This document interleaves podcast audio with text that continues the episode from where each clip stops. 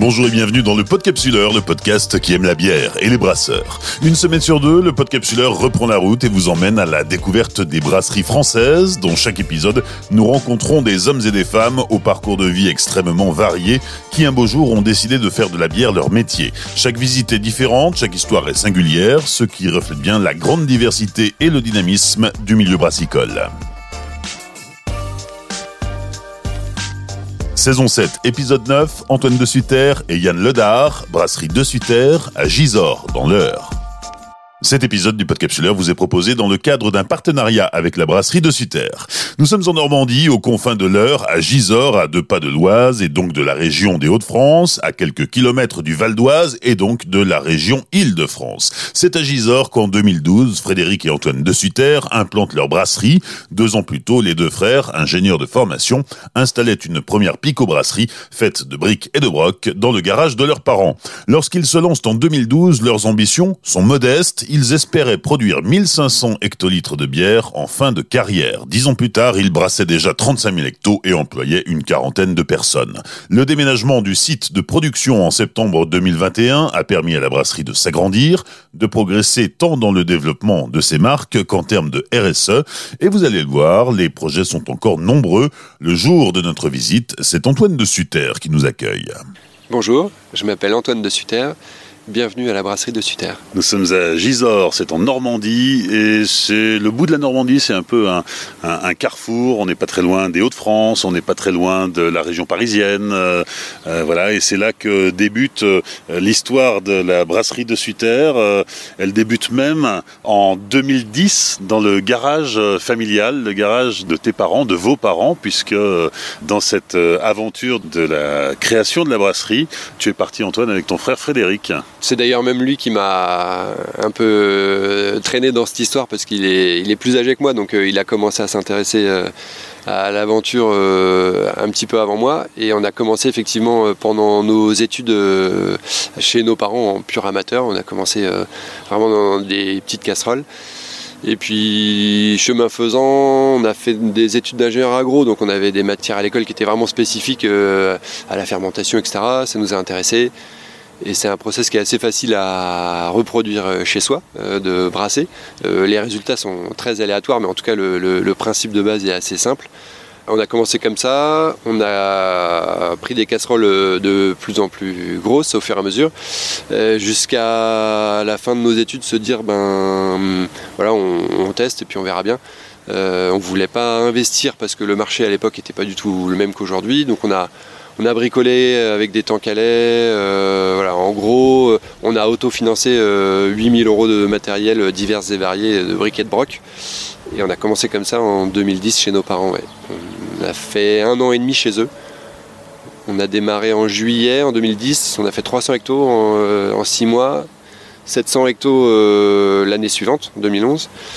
Ça nous a permis d'avoir un, exercice comptable complet à présenter aux banques, à faire, de faire un dossier un peu béton, parce qu'on euh, a été voir euh, beaucoup de banques différentes qui nous ont gentiment euh, quand on leur a dit qu'on voulait faire de la bière.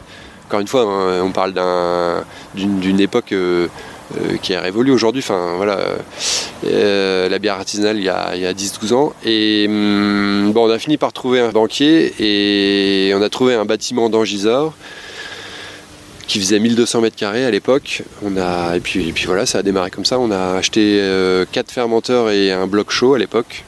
Tout le reste c'était que du matos, enfin l'embouteilleuse et tout. Tout le reste c'était encore à la main. Et voilà, et ça c'était en 2012, le premier déménagement. Vous aviez pris le temps euh, pendant un an et demi de tester le marché, de faire des essais, de créer des recettes, de développer un peu la, marque. Comment s'est développée la brasserie par la suite euh, pendant toute cette période avant le, grand déménagement de, de 2021 on n'a pas eu trop le temps de relever la tête. À partir du moment où on a déménagé à Gisors, euh, tout s'est enchaîné très vite.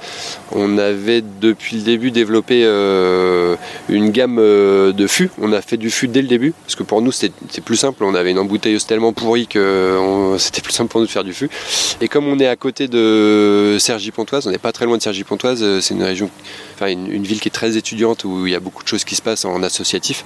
Des copains de copains avec des associations, etc. Enfin, on a vite fait du fût pour eux. Et euh, spécial dédicace à une association qui s'appelle euh, les Roulottes Russes. C'était nos premiers clients, nos tout premiers clients à l'époque.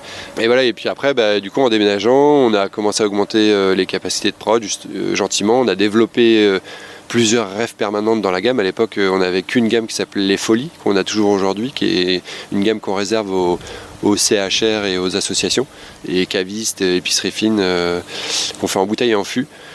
Donc on a continué à développer cette gamme-là. Après, on a un peu plus tard, on a fini par euh, racheter une embouteilleuse d'occasion un peu moins pourrie et puis finalement une ligne neuve, une petite ligne neuve. Euh, euh, on avait une Chimec à l'époque. Et ça nous a permis de développer une gamme exclusive grande surface qui s'appelle les trois chariots, en bouteille de 33 et 75, petit à petit. Et en parallèle, juste après, on a développé une troisième gamme qui s'appelle euh, l'État sauvage, qui est une gamme bio qu'on fait en bouteille et en fût, qui est présente euh, dans tous les circuits de distri. Ça, c'est vraiment nos trois gammes euh, permanentes et référentes. Et par la suite, on a développé des gammes éphémères en barrique ou pas, voilà, des trucs beaucoup plus exclusifs qu'on fait en canette. On travaille en collaboration à chaque fois avec des artistes différents qui nous font la créa graphique. Ça, c'est assez sympa comme, comme gamme. Nous, ça nous permet de faire de la veille sur des méthodes de brassage et des ingrédients qu'on n'utilise pas euh, d'habitude. Euh, ça permet aux brasseurs euh, de s'amuser. c'est intéressant à tout point de vue, pour le consommateur et pour nous. La première vraie salle à brasser de la brasserie de Sutter, c'est euh, une grosse machine, 50 hectos.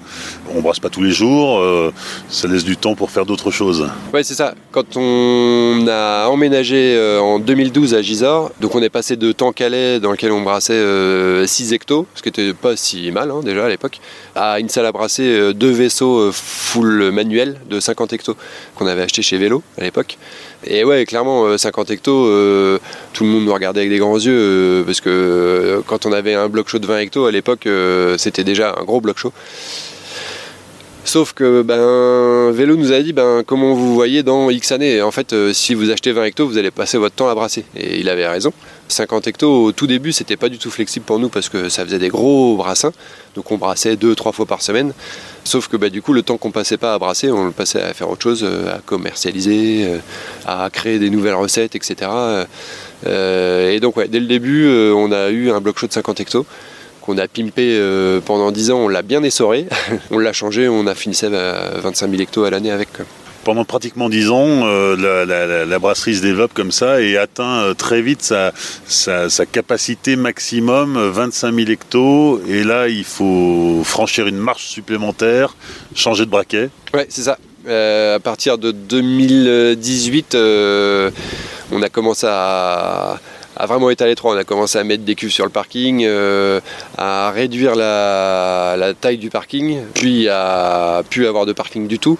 Il y avait juste, il restait dans la cour la place pour que le Smirmor qui fasse, euh, il rentre en marche arrière et qui, du coup qui reparte en marche avant sans faire demi-tour. Et c'est devenu euh, plus possible. On, on, est arrivé à saturation en 2019-2020. Que si on voulait continuer à, à se développer, il fallait déménager. Et c'est ce que vous avez fait euh, pour arriver sur le site où tu nous reçois aujourd'hui. Euh, un grand site, ah, c'est une grande brasserie, parce que on va le dire tout de go, vous êtes passé de 1200 mètres carrés à 7000 mètres carrés de locaux, ce qui permet euh, beaucoup, beaucoup, beaucoup de choses. Oui, c'est ça. On a cherché longtemps un site à reprendre parce que en fait on n'a pas énormément de critères mais on en a quelques-uns et du coup ça réduit vite les possibilités. il nous faut du gaz de ville. Il nous fallait un site qui soit bien placé, accessible en, poids lourd, avec une puissance électrique suffisante. Enfin voilà, il y a quelques critères comme ça. Et finalement, euh, la liste était courte. Il fallait qu'on reste en Normandie, dans une région où on est frontalier avec euh, plusieurs autres départements, comme tu disais. Effectivement, nous, c'était important pour nous qu'on reste en Normandie. Donc, on a fini par trouver dans Gisors, enfin à Gisors toujours. C'était un coup de bol. Et oui, un autre critère. Euh, qu'on s'était mis nous-mêmes, c'est qu'on voulait pas empiéter sur de la terre agricole pour pas réduire la surface agraire. Du coup, on a fini par trouver un ancien site industriel euh, pollué où ils faisaient des, rails à placo principalement. Du coup, euh, le site a coché euh, toutes les cases, vraiment même au-delà de nos espérances, parce qu'en plus, il se trouve être hyper bien placé géographiquement. Donc, il est accessible, est, juste, il est sur la, route la plus passante de Gisors. Donc, ouais, le fait d'avoir emménagé dans un nouveau site, au-delà du au-delà du fait qu'on puisse euh, continuer à se développer en termes de quantité, euh, ça, nous, ça nous permet de, nous projeter vers plein de choses. Ça nous a permis de nous structurer euh, en production et en, gestion de nos déchets. on, est, on est très sensible à ça avec Fred depuis le début. quel est l'impact environnemental de notre brasserie? Du coup, ben, on peut développer plein de choses. Donc depuis cette année, on est certifié ISO 14001, ce qui nous oblige à continuer à nous à nous structurer euh, sur ces sujets-là, donc euh, autant environnementaux que sociaux. Euh, on a modifié plein de choses dans notre façon de travailler avec tous nos salariés. On a créé des pôles et on réfléchit justement à, comment améliorer au quotidien nos impacts. Tout ça, on ne pouvait pas le faire sur l'ancien site où, euh, la seule problématique c'était de se retourner sans se cogner. Euh. on va pouvoir mettre euh, des panneaux solaires, on va, pouvoir faire plein de choses. Quoi. Oui, alors justement, les investissements, vous en avez déjà fait pas mal, mais il y en a encore d'autres à faire pour être bah, toujours plus vertueux, améliorer toujours son impact sur, euh, sur l'environnement. Tu parlais des panneaux solaires, ça c'est pour l'année prochaine, avec un, système qui permettra de euh, stocker en quelque sorte euh, cette énergie solaire. Oui, oui c'est ça, c'est exactement ça le principe. On travaille avec une, une toute nouvelle société normande qui a développé un principe de stockage d'énergie sous forme d'eau congelée. Et en fait, ils sont en phase de pré-industrialisation et on travaille avec eux. Euh, on est les premiers, euh, les premiers industriels avec, lesquels ils travaillent. Donc euh, c'est hyper intéressant. L'idée à terme pour être vraiment efficient, c'est de travailler avec les panneaux solaires, mais quand on aura nos panneaux solaires, on va auto-consommer 35% de notre consommation totale grâce aux panneaux solaires. Donc ça c'est déjà une première chose qui est intéressante. Le surplus en panneaux solaires, après, il est vendu sur le réseau. là, l'idée c'est de récupérer une partie de ce surplus pour congeler de l'eau qui sera restituée au fur et à mesure de la prod euh, euh, sur les groupes froids. En fait, ça va permettre euh, de refroidir les gaz du groupe froid. Et donc en gros, cet outil-là, il va permettre de nous faire économiser à peu près 20% de ce que consomment les groupes froids en électricité. Ils stockent de l'eau sous forme congelée et après, le fait euh, de refroidir les gaz des groupes froids, bah, ça a fait dégeler l'eau. L'eau revient sous forme liquide et les rebelotes, ça recommence le lendemain. Euh. Ouais, donc un système hyper vertueux finalement. Oui, c'est très vertueux, c'est hyper intéressant. C'est complètement euh, dans l'air du temps. Alors, enfin, cette expression-là ne veut pas dire grand-chose, mais oui, effectivement, on est, on est très attaché à notre impact, comme on le disait tout à l'heure, et le fait d'avoir changé de site et d'avoir euh, atteint une taille critique aussi hein, en brasserie, ça nous permet de, nous pencher sur plein de problématiques euh, comme ça qui ne sont pas notre métier premier, hein, euh, qui est de, celui de faire de la bière, mais c'est des problématiques hyper intéressantes et puis qui sont primordiales pour notre avenir et celui de nos enfants, hein, clairement. donc ben, l'enjeu, c'est de consommer moins, de consommer mieux en termes d'électricité. Hein, euh, en termes d'eau aussi, on fait très attention à notre consommation d'eau. Donc, euh, bah, pareil, euh, maintenant qu'on a changé de site, on va pouvoir. on s'est rendu compte que on avait à peu près 50 hectos d'eau qu'on rejetait à l'égout par jour, qui est de l'eau propre en fait, qui sert à c'est l'eau de condensation des fumées du bloc chaud, c'est l'eau de refroidissement des pompes, c'est l'eau de la pompe à vide de, l'embouteilleuse. En fait, ça, c'est de l'eau propre ou, très peu chargée qu'on est en train de recapter là, pour euh, restocker dans une, dans une bâche d'eau. On va la rejaveliser en ligne pour être sûr que ce soit euh, propre. Et cette eau-là, on va la remettre euh, dans la pompe à vide de l'embouteilleuse. Et on va aussi s'en servir dans le prélavage de nos fûts. Clairement, c'est de l'eau propre qu'on va éviter de, jeter. Enfin, 50 hectos d'eau par jour, c'est énorme. Et ça va nous permettre, en plus de moins consommer d'eau, d'éviter de consommer de l'eau propre et chaude, parce que là aujourd'hui notre enfuteuse elle est branchée sur notre bâche d'eau chaude, alors que c'est pas foncièrement nécessaire d'utiliser de, l'eau chaude. Donc euh, non seulement on va utiliser moins d'eau, mais en plus ce sera de l'eau qui sera pas chauffée, donc moins de consommation de gaz etc. etc. Il y a aussi un projet pour devenir autonome en CO2, puisqu'évidemment, comme toutes les brasseries, euh, vous produisez et rejetez du CO2. Et puis, euh, un, autre euh, sujet qui est intéressant et, propre à la brasserie, c'est le trouble, les résidus de brassage qui sédimentent au, fond des cuves. Aujourd'hui, on les jette peut-être un peu généreusement, parce qu'on voudrait surtout pas avoir de, trucs qui flottent dans notre bière. Mais là, on va pouvoir les essorer encore un peu plus, donc à la fois récupérer du produit et euh, avoir euh, moins de déchets finalement. C'est ça exactement. Alors encore une fois, c'est la taille critique qu'on a atteint qui nous permet de faire tout ça. Hein, mais ça, c'est deux projets qu'on va mettre aussi en route l'année prochaine. Le CO2, effectivement, on va le recapter, le filtrer et le compresser et puis du coup l'utiliser. Donc on sera autonome en CO2 de toute façon, l'écologie va de pair avec l'économie, hein, ça c'est une évidence. C'est forcément vertueux parce que ben on arrête de se faire livrer en camion qui viennent. Euh, alors nous ça va, euh, on a un gros site de production de CO2 à Rouen, donc c'est pas très loin, mais c'est quand même des camions sur la route. Et puis bon bah quand le site de Rouen il produit pas, euh, on a du CO2 parfois qui vient d'Espagne. Voilà, c'est complètement débile. Ça sera plus écolo et puis ben, de toute façon c'est du CO2 qu'on n'achètera pas, hein, donc c'est aussi plus économique pour nous. Donc ça c'est intéressant. Et le deuxième projet effectivement c'est de réduire euh, les freintes du brassage, euh, donc les pertes hein, en gros. Là aujourd'hui on a à peu près 8% de freintes au brassage, euh, donc entre le volume qu'on brasse et le volume qu'on met en fermenteur. Il y, a, 8% de freintes. Et en plus dans ces pertes-là, donc c'est le trub hein, très majoritairement. Et le trub, ben, c'est très chargé en, en organique, donc c'est beaucoup de DCO euh, à retraiter dans les stations d'épuration. Euh, c'est 8% euh, de produits qu'on chauffe pour rien parce qu'après on le met à l'égout. C'est 8% de matières premières et d'eau qu'on utilise pour rien aussi parce que ben, tout ça, ça va à l'égout. Donc l'idée c'est de séparer le solide du liquide. Hein. Donc c'est d'extraire le mou qui est présent dans le trub. On va centrifuger le, trub en fin d'ébullition et on va passer de 8% de, de perte à 0,5% ben, encore une fois, hein, euh, euh, c'est 8% de déchets euh, qu'on va produire en moins, donc c'est vertueux écologiquement. Et puis économiquement aussi, ça l'est. On a calculé que ça permettait de remonter notre coût de revient de 2% environ. Donc dans des périodes comme aujourd'hui où notre coût de revient il, explose parce qu'on se fait matraquer dans tous les sens par nos fournisseurs euh, de matières premières et autres énergies, euh, c'est pas euh, vital, mais presque. Un autre point d'intérêt de ce déménagement, c'est que ça a permis de renouveler l'embouteilleuse et en tout cas la ligne de conditionnement, plutôt qu'embouteilleuse, puisqu'elle fait non seulement de la bouteille, mais aussi de la canette. Oui, c'est ça. On a changé toute notre ligne de conditionnement. En parallèle du déménagement, on a changé euh, la ligne et puis au début on n'était pas spécialement euh, intéressé par ça, mais en fait euh, voilà, au, fur et à mesure qu'on cherchait quel matériel on allait choisir pour commande bouteilleuse, etc. la canette a commencé à faire parler d'elle un petit peu.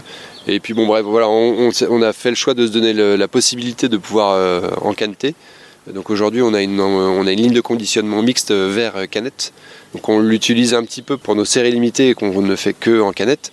Pour l'instant, ça reste marginal en volume. Par contre, là, voilà, à partir de cet été, on va lancer une gamme euh, en supermarché en canette de 50 centilitres. C'est une gamme qui s'appelle la, DS. Donc on aura une DS blonde, une DS triple et une DS IPA. Trois recettes euh, qu'on a validées là et qu'on ne va faire qu'en canette de 50 centilitres en supermarché. Parce qu'on s'est rendu compte que hum, c'était un, linéaire qui commençait à prendre de la place dans les supermarchés et qui était encore euh, assez pauvre en, choix de brasserie et de goût, etc. Du coup, euh, on s'est dit pourquoi pas?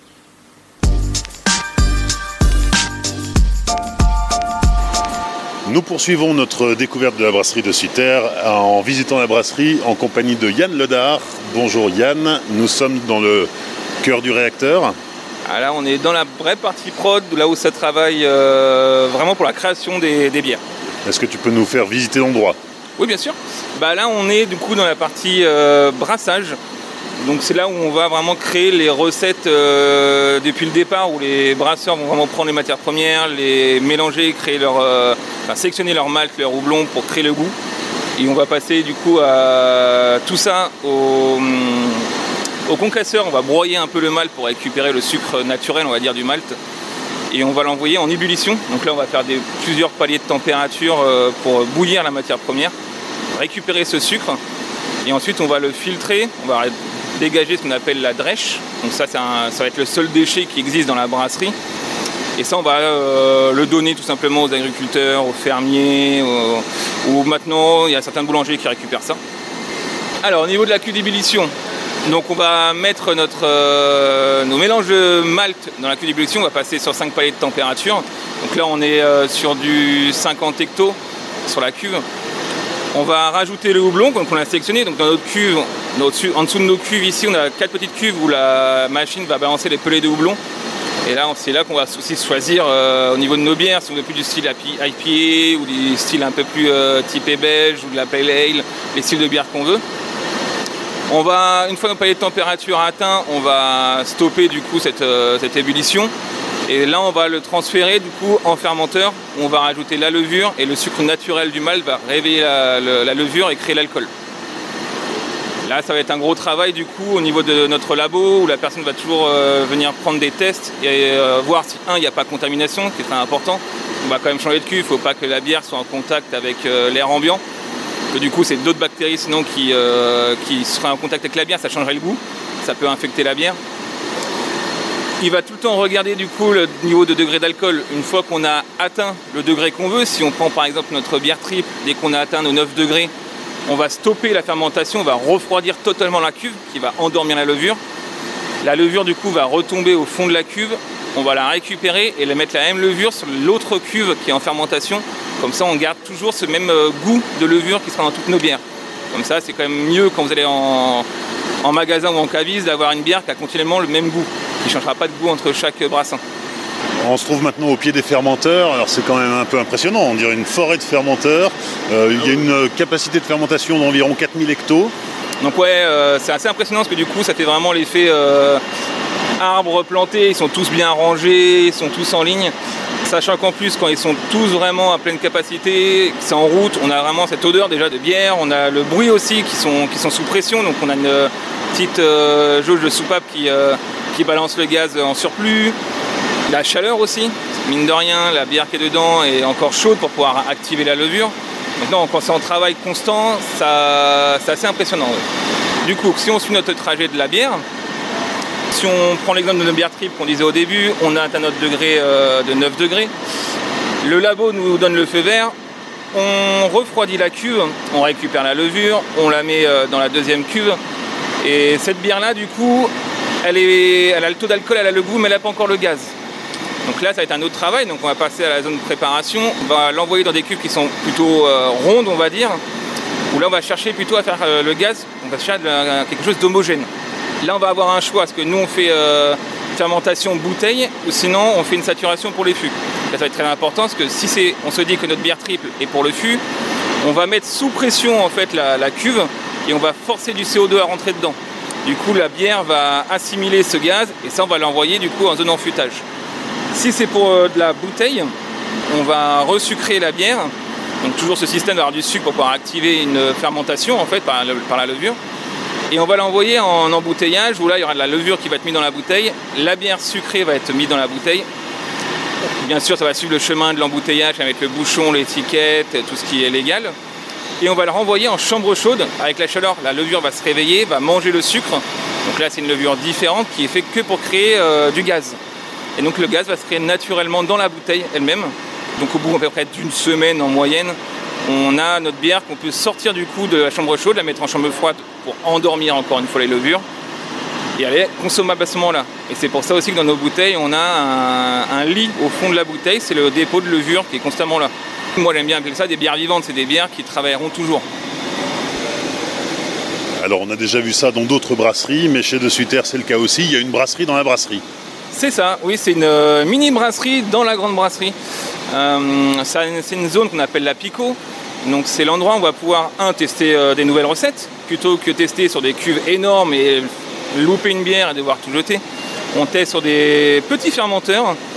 Du coup, là par contre, il n'y a pas de machine semi-automatisée, c'est tout est fait encore à la main. Le brasseur doit monter à l'échelle dans la cuve, mélanger à la pelle à la main, donc c'est un peu plus fastidieux comme travail, mais au moins ça permet de revenir à l'essentiel du brassage et apprendre vraiment euh, la base du brassage.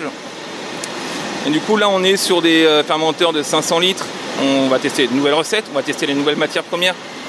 La brasserie de Sutter a la chance d'être entourée de champs d'agriculteurs. Donc on a assez souvent des, euh, personnes qui viennent nous voir pour nous proposer de nouvelles matières, des nouveaux maltes, des nouveaux houblons, des nouvelles choses. ça nous permet de pouvoir tester aussi ces matières.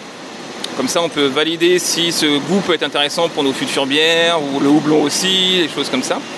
Et surtout, dans, la Pico, c'est qu'on va créer des nouvelles recettes. On va les proposer directement en pression à notre bar. Donc la cuve sera directement branchée à notre tireuse et les clients pourront boire et goûter les prochaines bières ou des bières très éphémères qu'on va proposer. Peut-être même euh, valider une bière qui sera euh, finalement proposée plus tard euh, dans le magasin. Le rythme de production des bières éphémères? On essaie de tenir un rythme de sortir une bière éphémère tous les trois mois. En tout cas, vraiment la bière éphémère, donc c'est une gamme à part chez nous, c'est une bière un artiste les brasseurs euh, créent une recette, on cherche un artiste. Donc ça c'est intéressant parce que c'est toute l'entreprise en fait qui va voter pour ça. C'est pas juste les patrons qui disent ils veulent ça, c'est tout le monde participe entièrement, c'est des votes internes pour l'artiste, pour le nom des bières. Donc on sélectionne un artiste, on sélectionne un nom, le brasseur et l'artiste vont bosser ensemble, le brasseur pour créer la bière, l'artiste pour créer l'étiquette. Et on crée à chaque fois des choses euh, qui sortent un peu du lot. Et ça, on essaie de proposer ça tous les trois mois. Après, on a des gammes euh, éphémères, mais euh, on va dire éphémères dans nos gammes classiques, comme par exemple la Vache qui est une gamme éphémère dans la gamme des folies. Ou ça, c'est des bières d'été, donc on sortira que pour printemps-été. On a des bières d'hiver qui sortent que pour automne-hiver. Et ça, c'est quelque chose qu'on a créé une fois et ça revient juste de temps en temps. Tu parlais des matières premières. Vous vous sourcez essentiellement localement ou vous avez des matières premières qui viennent de plus loin? On est vraiment sur du local. Comme je disais avant, on a la chance d'être quand même euh, entouré d'agriculteurs. On essaie d'avoir pratiquement que du local. Au point où, euh, bon, on n'est pas encore autonome là-dessus, mais on a ouvert notre propre biolnaire à 20 minutes d'ici, 20 à 30 minutes d'ici. On y travaille à, avoir notre propre houblon. On a sorti pour la première fois notre propre bière avec notre propre houblon ramassé nous-mêmes. Donc c'est travail. C'est un travail en plus de la brasserie, parce que c'est vraiment un autre métier. On n'est pas vraiment super autonome, on y arrive. Tout ce qui va être malt, euh, même pour le bio, on arrive à trouver du local au-delà des matières premières, hein, nos, produits dérivés aussi, on arrive à trouver du local, on arrive à trouver du produit français, on veut travailler vraiment qu'avec ça. Alors Yann, nous avons pris un peu de hauteur pour admirer d'en haut la zone de conditionnement. On a la vue sur euh, la grosse zone embouteillage et la vue sur la zone enfûtage. cette partie-là, ça a été aussi euh, un des plus gros investissements, on va dire. Donc la zone embouteillage, avant, on était sur des machines qui étaient pratiquement embouteillées presque à la main. Euh, donc on n'arrivait pas à suivre la cadence. C'était un peu compliqué entre le brasseur qui envoyait quand même euh, pas mal de cuves et l'embouteillage qui n'arrivait pas à suivre ou inversement. Donc ça a été aussi le pourquoi du déménagement, donc une plus grosse machine. Là, cette machine-là, du coup, elle est semi-automatisée. Par contre, c'est là qu'on se rend compte que l'humain est euh, doit toujours être sur place. Donc on a des employés qui sont constamment autour de la machine à vérifier si tout se passe bien, mettre les mains aussi dans le cambouis. Il hein. ne euh, faut, pas hésiter à changer des boulons, à changer même tout le circuit en fait. Quand on change le format, il faut changer entièrement tout le circuit pour chaque format. Là ici du coup, pour expliquer un peu la zone d'embouteillage, c'est un rythme un peu effréné parce que du coup une cuve quand elle est branchée sur euh, l'embouteillage, il faut la finir. On peut pas prendre de pause, on peut pas euh, faire quoi que ce soit, puisque du coup, dans la bouteille, il y a déjà eu le sucre, il y a déjà eu la levure qui est dedans. Donc là, il faut absolument vider la cuve, se dépêcher pour pas que la fermentation commence pendant que c'est dans le circuit d'embouteillage. Sinon, ça peut bah, avoir une bouteille qui, euh, qui, saute, un bout de verre qui rentre dans le circuit. Donc là, c'est vraiment quelque chose où ils sont constamment en train de courir. Donc la zone d'embouteillage qui est un peu hypnotisante, surtout la machine qui est au fond là-bas, on voit les bouteilles qui tournent, qui se remplissent, qui se nettoient, c'est assez, marrant, ça fait toujours ce petit effet. Donc cette zone-là, il y a trois personnes qui la gèrent principalement. Donc on a Momo euh, qui est le chef de cette partie-là, qui a l'œil partout, qui regarde tout le temps, qui règle toutes les machines. Donc là, le but de cette machine-là, on a la, la, cuve qui est raccordée, donc on suit toujours notre chemin de la bière triple. Elle est raccordée directement à la machine. La bouteille va être euh, sanitée, va être lavée. Ensuite, elle va y avoir la levure et la bière qui va rentrer dedans. La bouteille va être euh, remplie et va être envoyée dans le serpentin qui va être embouchonné ou capsulé. Ça dépend de notre format de bouteille. En 75, c'est du bouchon. En 33, c'est de la capsule. Là, dans ce tampon, la machine, il y a des petites cellules, les bouteilles passent devant une petite cellule, et ben, on va dire repérer les petits défauts. La bouteille est assez remplie, pas assez remplie, le bouchon est bien mis, euh, la capsule ou pas. Si c'est pas bon, ça dégage la bouteille de côté et comme ça, notre, mon collègue Momo peut récupérer la bouteille et la remettre au début du euh, circuit pour pas avoir de gâchis. Ensuite, ça passe par euh, le sèche-cheveux, on l'appelle comme ça. C'est une machine qui va laver la bouteille et la sécher. Pour deux raisons. Un, ça va passer ensuite à l'étiquetage. Il faut bien que la bouteille soit propre pour pouvoir coller l'étiquette. Et deux aussi, parce que c'est quand même plus sympathique d'avoir une bouteille qui soit propre et jolie que d'avoir une bouteille avec euh, le petit euh, côté collant de la bière qui est tombé sur le côté.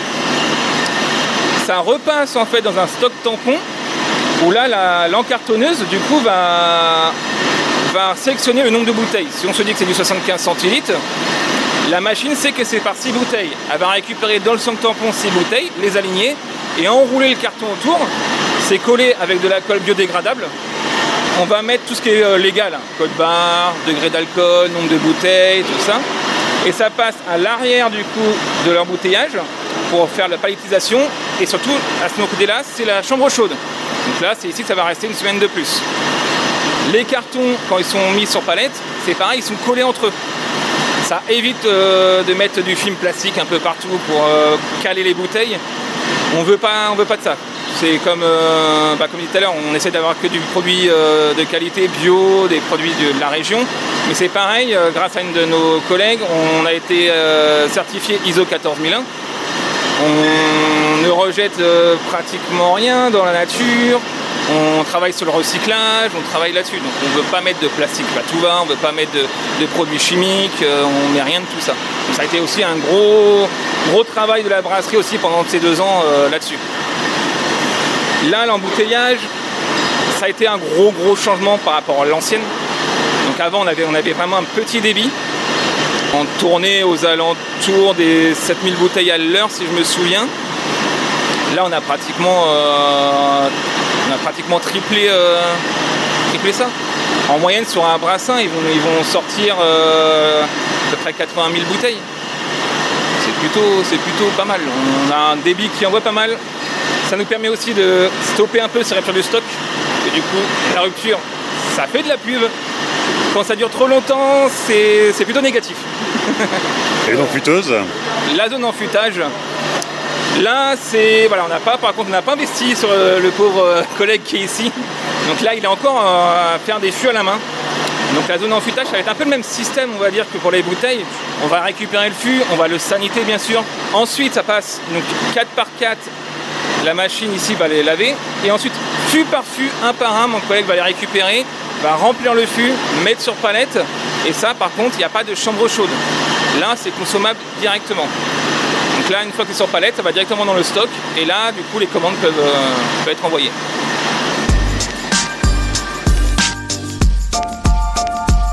Les cinq dernières minutes avec la dégustation. Yann, on se retrouve au, bar de la brasserie. Alors c'est aussi euh, l'un des avantages de ce récent déménagement, c'est que on a gagné en, surface aussi bien en production qu'en logistique, que pour les bureaux, la partie administrative, mais aussi pour l'accueil du public.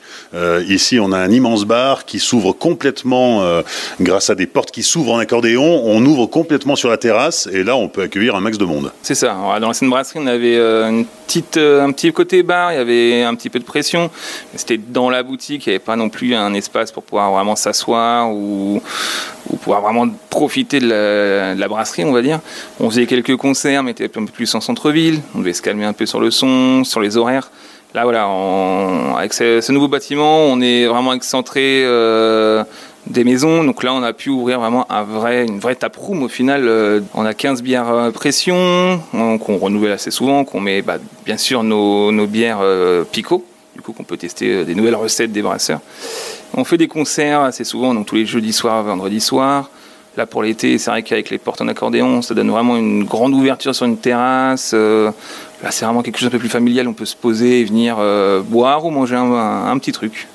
On attaque notre dégustation par la givrée, la blanche de la brasserie de Sutter. Donc c'est une blanche, euh, on a voulu travailler pour sortir un peu du lot euh, des bières blanches qui plus classiquement, plus souvent, c'est bon. De toute façon, c'est bien de blé euh, automatiquement, mais c'est toujours écorce d'orange, coriandre, des choses qui, dans l'idée générale, n'a pas beaucoup de goût. Donc nous, on a voulu retravailler une blanche ou donc travailler sur le blé, donc blé local, travailler surtout sur le houblon. Donc on a une blanche qui est légèrement houblonnée, qui a un peu plus de punch, on va dire. Alors visuellement, du coup, pour une blanche, on est sur quelque chose qui est très clair. On a quand même ce côté euh, blanchâtre qui apparaît, mais on a vraiment une belle couleur qui laisse passer la lumière. On a une belle mousse qui tient quand même. Au niveau du nez, on a vraiment ce blé qui ressort, mais on ressent en, fin d'odorat le, petit houblon qui apparaît. Et au niveau du goût, du coup, on a le, la bière blanche qui est, qui est là, donc ce, ce, côté blé qui est assez rond quand même, qui donne quand même un petit goût un peu fruité, j'ai envie de dire. Et ce petit retour houblonné, ce petit amertume qui vient un peu euh, bousculer les papilles et qui donne un peu plus de punch. Deuxième dégustation. On va passer donc sur un autre style. Donc là, on va aller sur la Brand Folie, notre gamme de, des folies du coup. Là, on est sur une blonde typée abeille belge. Donc on est vraiment sur quelque chose euh, plutôt sur la rondeur. Visuellement, on est sur une belle robe blonde, bien qui tire un peu sur le. On a une mousse assez, euh, assez légère quand même. Au niveau du nez, on va vraiment la plus porter sur le malt, bien plus. Là, dans ce coup, cette bière-là, on va réduire un peu le dosage de houblon. On va pas chercher à avoir quelque chose qui va porter sur l'amertume, mais plutôt sur, sur de la rondeur, sur quelque chose un peu plus puissant. On n'est pas trop fort non plus, on est sur du 6 degrés 5. Et au niveau de la bouche, là, on va être un peu plus, vraiment plus porté sur le mélange de malt. On va vraiment sentir ce, plus ce côté céréal qui va ressortir dans la bière. Troisième dégustation. On va passer du coup sur euh, de la pico, donc euh, nos mini cuves euh, de recherche de recettes qui est branchée directement au bar. Donc là, on l'a, bon les noms sont pas non plus super recherchés sur la pico, on appelle ça la super crazy. On a déjà une IPA en vente, donc c'est la Crazy IPA. On a fait en fait une recherche pour travailler sur le dry hopping sur une IPA. Du coup, on, donc on l'a appelé la Super Crazy, tout simplement. Donc c'est une grosse recherche sur, euh, le houblon, sur le dry hopping, pour voir euh, comment ça se travaille sur notre recette de base, tout simplement. Et du coup, on est limite à la limite d'une NEPA. on n'est pas officiellement sur la NEPA, mais on est là, on frôle ce nom-là.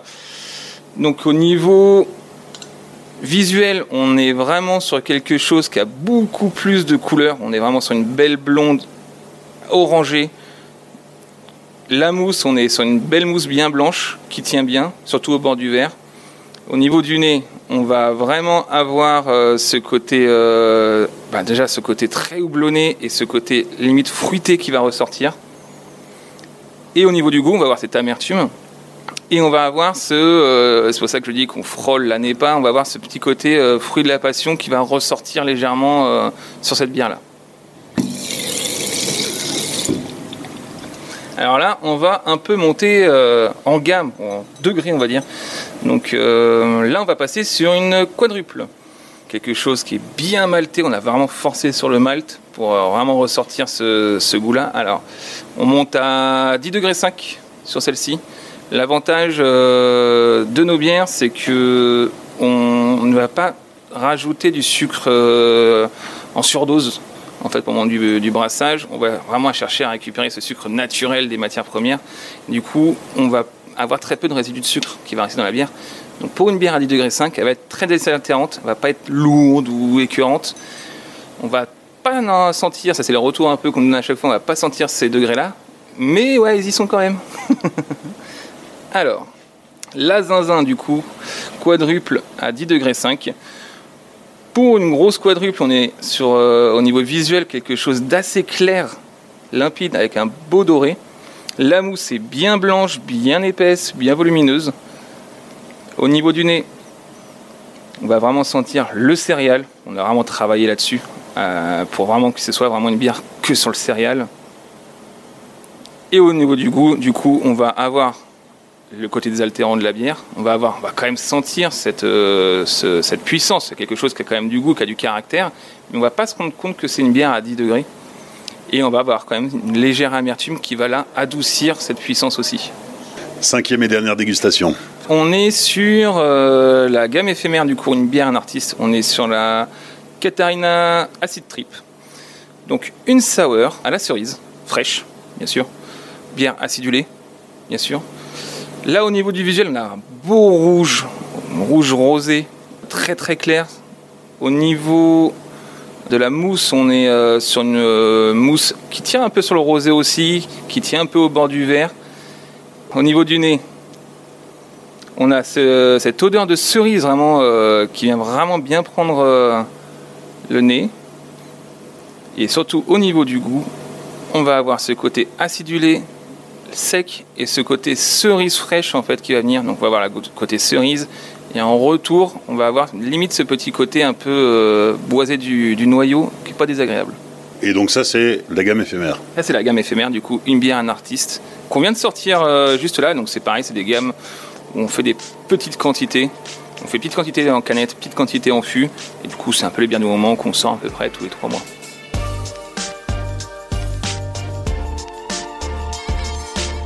Merci à Yann Ledard, Antoine de Sutter et à toute l'équipe de la brasserie de Sutter pour leur accueil lors de l'enregistrement de cet épisode. Sur les réseaux sociaux du Podcapsuleur, Facebook, Twitter et Instagram, vous pourrez découvrir la brasserie en images. N'hésitez pas à liker, commenter et partager cet épisode autour de vous Pensez à laisser un commentaire et 5 étoiles sur Apple Podcast. Pensez aussi à soutenir le Podcapsuleur sur Tipeee.